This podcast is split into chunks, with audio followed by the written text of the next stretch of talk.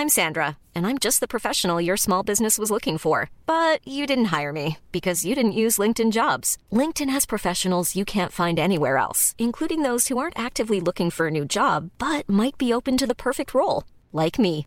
In a given month, over seventy percent of LinkedIn users don't visit other leading job sites. So if you're not looking on LinkedIn, you'll miss out on great candidates, like Sandra. Start hiring professionals like a professional. Post your free job on linkedin dot com slash people today. Hey guys, welcome to Steel Wars. I am comedian Steel Saunders, and I do love Star Wars. Please enjoy this classic clip, which is available in full at patreon.com forward slash Steel Wars.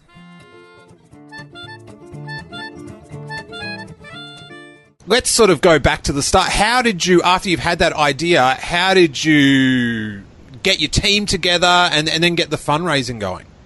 I, I don't really know. Like, I don't really remember. Kyle, like, what what was the... You just blacked out for like, a few years and then this documentary... Well, no, I mean, because it is crazy what you remember and what you don't. Uh, cause, I mean, you, we got to remember this is what... How long ago was this, Kyle? eighteen months now? I mean, what? When we started talking about like actually making the movie, I think it yeah. was like February or January of two thousand fifteen. So, I mean, we started talking about it and coming up with ideas about like, oh man, it would be really cool if we did this or somebody should do this kind of type of thing. And I don't think it was until April that we were really like, we can do this. Like, we can totally do something like a it's short, like, like we talked about earlier. Somebody should do this. Hey, we're yeah. somebody. Exactly. You know. Well, it's one of those great ideas that it once once once it comes to you, it's so obvious, and you're like, "Wow, why has this not been done before?" Um, and we knew that we didn't want it to be just like a response to like prequel. Sh- I mean, to uh, People versus George Lucas or something like that. We knew we wanted to have a different angle. Um, the the, pe- the people most- the People versus George Lucas is. It's an interesting documentary in that it gets really angry at George Lucas, and then at the end, the documentary sort of tries to make up with him. Like, oh, I, it's it's ridiculous. It's like, let's spend seventy minutes berating this human being, but then, oh, the last ten minutes, it's like, oh, yeah, but he was our favorite, blah, blah, blah. And I, I remember listening to stuff that the I, I forget the director's name, but, like, I remember he, you know, I think he started off with good intentions and it just kind of got out of control for him, because I know he is a deep fan of Lucas, and I know in all of his interviews and stuff, he would say, he would say like, oh, you know, but the ultimate message is a good one. And I'm like, I have never talked to anyone who at the end of People versus George Lucas thought it was ultimately an endorsement of George Lucas. Like, have you seen the cover of the D V D? I mean, uh, I, but I, I think I, I, I, I do think that documentary does, like, it is a metaphor for how so many people feel about George Lucas, is that they, they love him so much. And, you know, and a couple of uh, people in your doc sort of, you know, kind of admitted to thinking like they know him through all his work and stuff. And I think people sort of feel almost like a scorned lover or, a, you know, like someone that's been cheated on in their marriage, that this guy that they held at such high regard. And, and it is hard, I, I think, I, I find it a challenging thing to realize your heroes aren't perfect, and that even in modern day life, like, say, with, like, a politician or something, you might love their policy on one thing, but then on something else you'll have a different mind. And that's that's a hard thing, I think, to comprehend. And especially on the internet, because the internet is such absolutes. Like, it's such, what side are you on? And I, I think in Star Wars fandom, that nuance, sometimes people can't handle it, where you might criticize something in the prequels, and then it's like, oh, you're a prequel hater. No, no, no, I just didn't like that that one that one little thing. And that's what of being a fan is, is about, is about picking the things you like the most. And it's, in some ways, I think about it, that the, the difference of opinion about the prequels, it's it's added so much to Star Wars. Like, if we loved them all evenly, like, would it be as fascinating? this conversation wouldn't be as, like, your documentary wouldn't exist. It'd just be like, we love all six. They're good. They're good. Yeah, I certainly think it adds another dimension to things. And I think that uh, one of the interesting spins was just the different voices, you know. So, like, w- what we wanted to do is ha- open a discussion. And, um, you know, we have people on the team that have different opinions either way.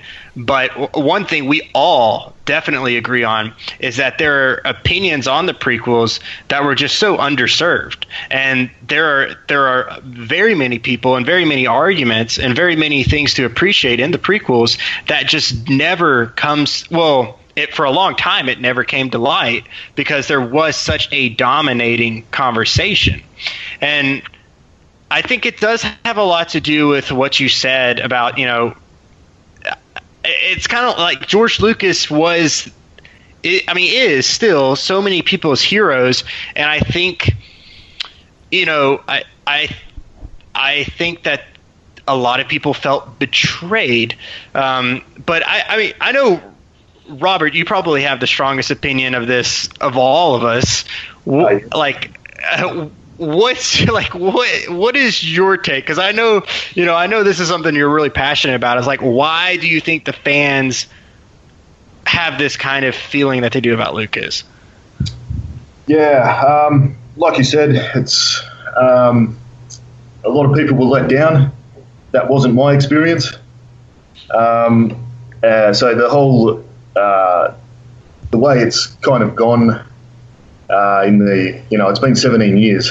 Uh, I think we have to come to terms with this. So this is this is therapy. This is one way of dealing with it. We're, we're laying it all out there. But Robert, but, uh, do we have to come to terms with it? Like, not if you don't want to. Yeah, I, I, I, I think it's fine to have mixed feelings about something. Yeah, absolutely. You um, you don't have to like it. But, you know, everything that is introduced into popular culture or any culture, you know, it goes through a time. Um, we've seen, you know, you've got to go back um, to contemporary reviews, you know, from the time of all the movies to see uh, how they were received then and uh, what's happened since. We've gone, um, you know, to to be anywhere near the internet, you know, in the last ten years, you would uh, think that it's the whole internet consensus is that these were the worst movies ever made, almost, you know, which is obviously not the case. And um, I think there's there's a swing, you know, we've gone to the extreme of the other side. It, they're never going to be universally loved. That's never going to happen. Um, there is there is too much ill will against some people, in some people. Yeah. But I, I, uh, I, I, there, has, there can be the other side, and I think that's important to get out and go. There's a lot of fans that have kept quiet, um, you know, and uh, this is they're starting to speak up and find their voice and, you know, show the other side. An interesting thing you pointed out in the documentary was the fan reaction back in the day to the Ewoks, and I found that a compelling argument. That, because I'm Ewok age, like, I was a little kid in, you know, that was the first Star Wars film that I saw on its release in the cinema. I think I saw Star Wars on, a, like, a re-release um, as a bit of a, a primer before Return of the Jedi. They brought it back out, but I grew up just accepting the Ewoks and the Ewok battle as one of the most exciting things to ever happen on a uh, a giant bit of uh, white wall, and to have that that like to look at that and then then look at that Ewok battle like critically, and then you just you go, yeah, that is a bit goofy with the uh, the sticks against the helmets, but. That that's do you know what I mean? It's it's like such a beloved right. memory for me. So there is that that whole thing about, you know, where you were when you saw it and, and, and at what age you were. And, you know, just to follow up on Robert's point that they're the you know, people say they're the worst films of all time. Well, of course they're not.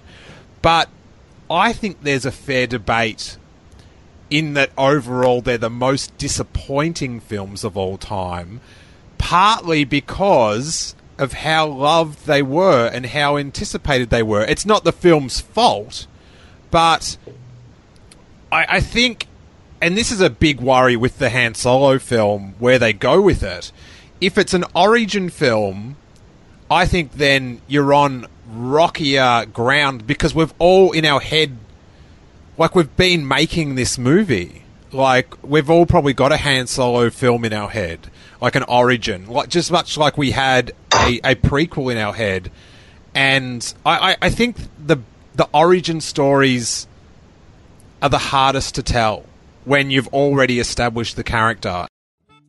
To hear the full episode, along with hundreds of hours of bonus content, I would invite you to check out the Steel Wars Patreon page at patreon.com forward slash Steel Wars.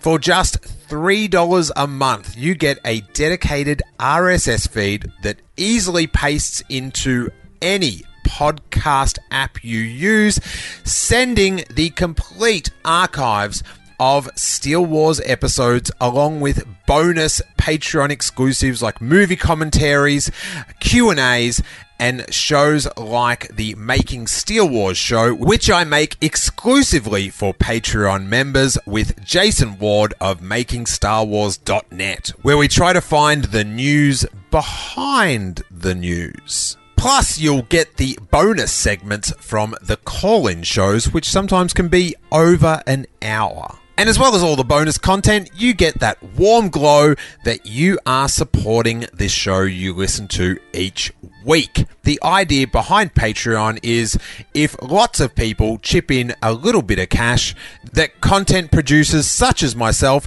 can still keep producing for you guys while still being able to feed our very cute Ewok-looking cats. There's a hungry cat involved in this, guys, as well as some sweet, sweet content. Check out all the super fun tiers and all the shows you're missing out on at patreon.com forward slash Steel Wars. And may that force be with you.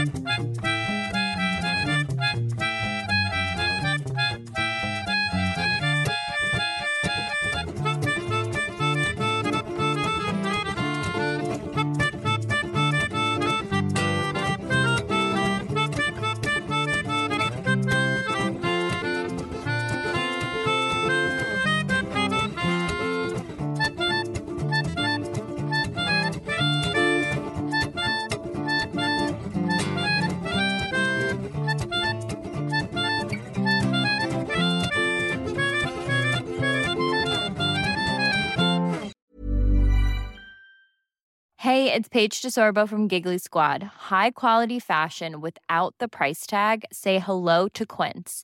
I'm snagging high-end essentials like cozy cashmere sweaters, sleek leather jackets, fine jewelry, and so much more. With Quince being fifty to eighty percent less than similar brands. And they partner with factories that prioritize safe, ethical, and responsible manufacturing. I love that. Luxury quality within reach. Go to quince.com slash style to get free shipping and three hundred sixty-five day returns on your next order. Quince.com slash style.